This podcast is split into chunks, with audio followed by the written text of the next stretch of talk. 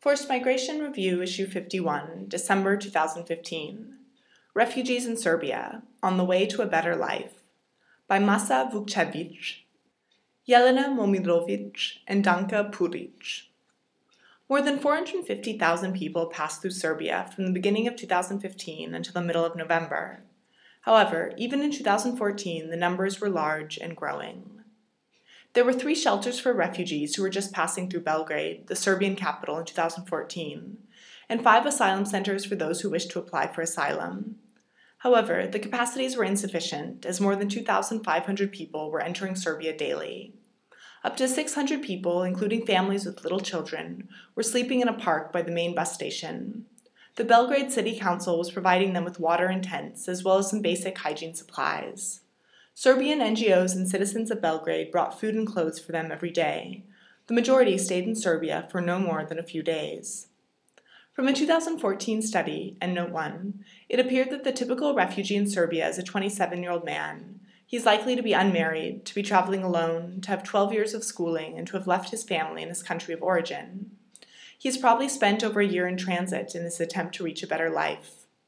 Men comprise almost 90% of refugees in Serbia, and fewer than a third of them are married. The women who seek refuge in Europe, on the other hand, are married in two thirds of cases. Widows or widowers and divorcees are not very common. Half of the refugees are under the age of 26. Many of them are highly educated and their professions vary considerably. One may as easily come across doctors, engineers, teachers, and students as mechanics and manual workers. The variability, however, only exists among the males whereas women are predominantly housewives or teachers and students. Women are equally as educated as men, but there does not seem to be a similar gender balance in employment opportunities in their countries of origin. The refugees arriving in Serbia mostly originate from Syria, nearly 50%, followed closely by Somalia and Afghanistan.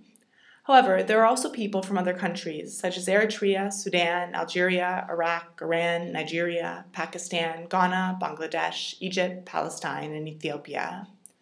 Ethnically, they are very heterogeneous. Almost all refugees are of an Islamic religious denomination.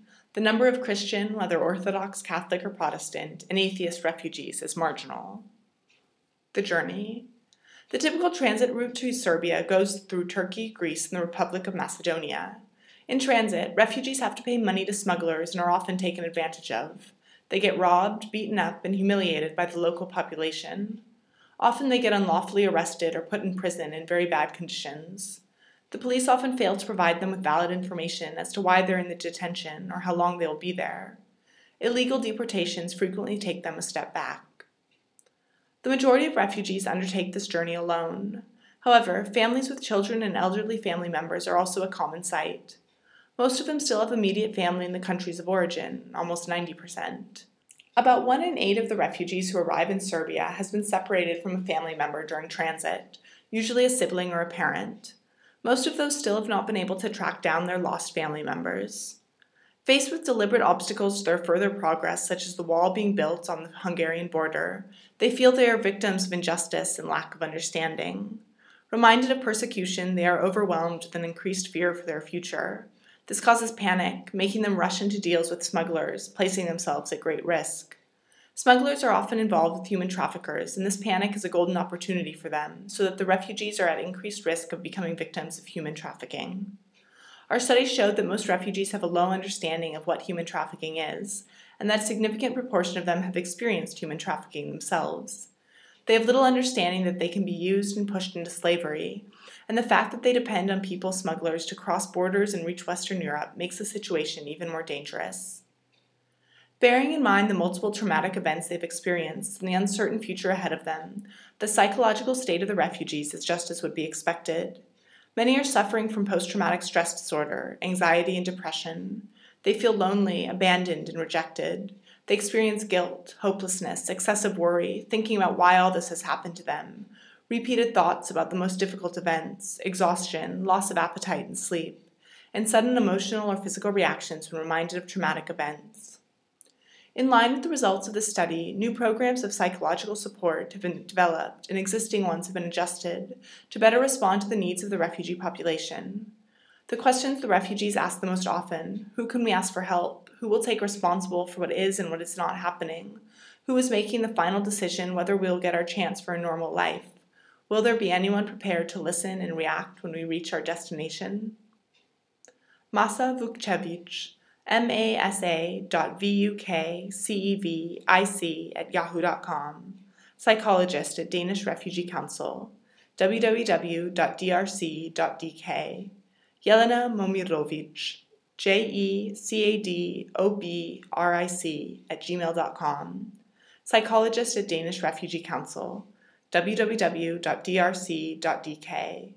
Danka Puric, D-P-U-R-I-C at f.bg.ac.rs, Assistant Professor, Psychology Department, Faculty of Philosophy, Belgrade University, www.bg.ac.rs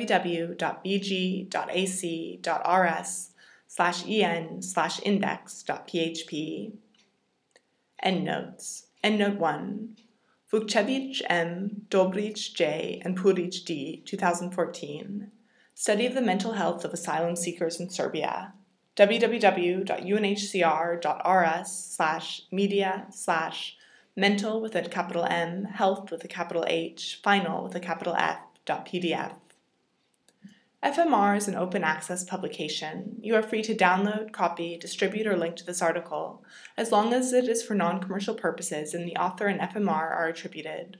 All articles published in FMR are licensed under a Creative Commons Attribution, Non Commercial, No Derivatives license.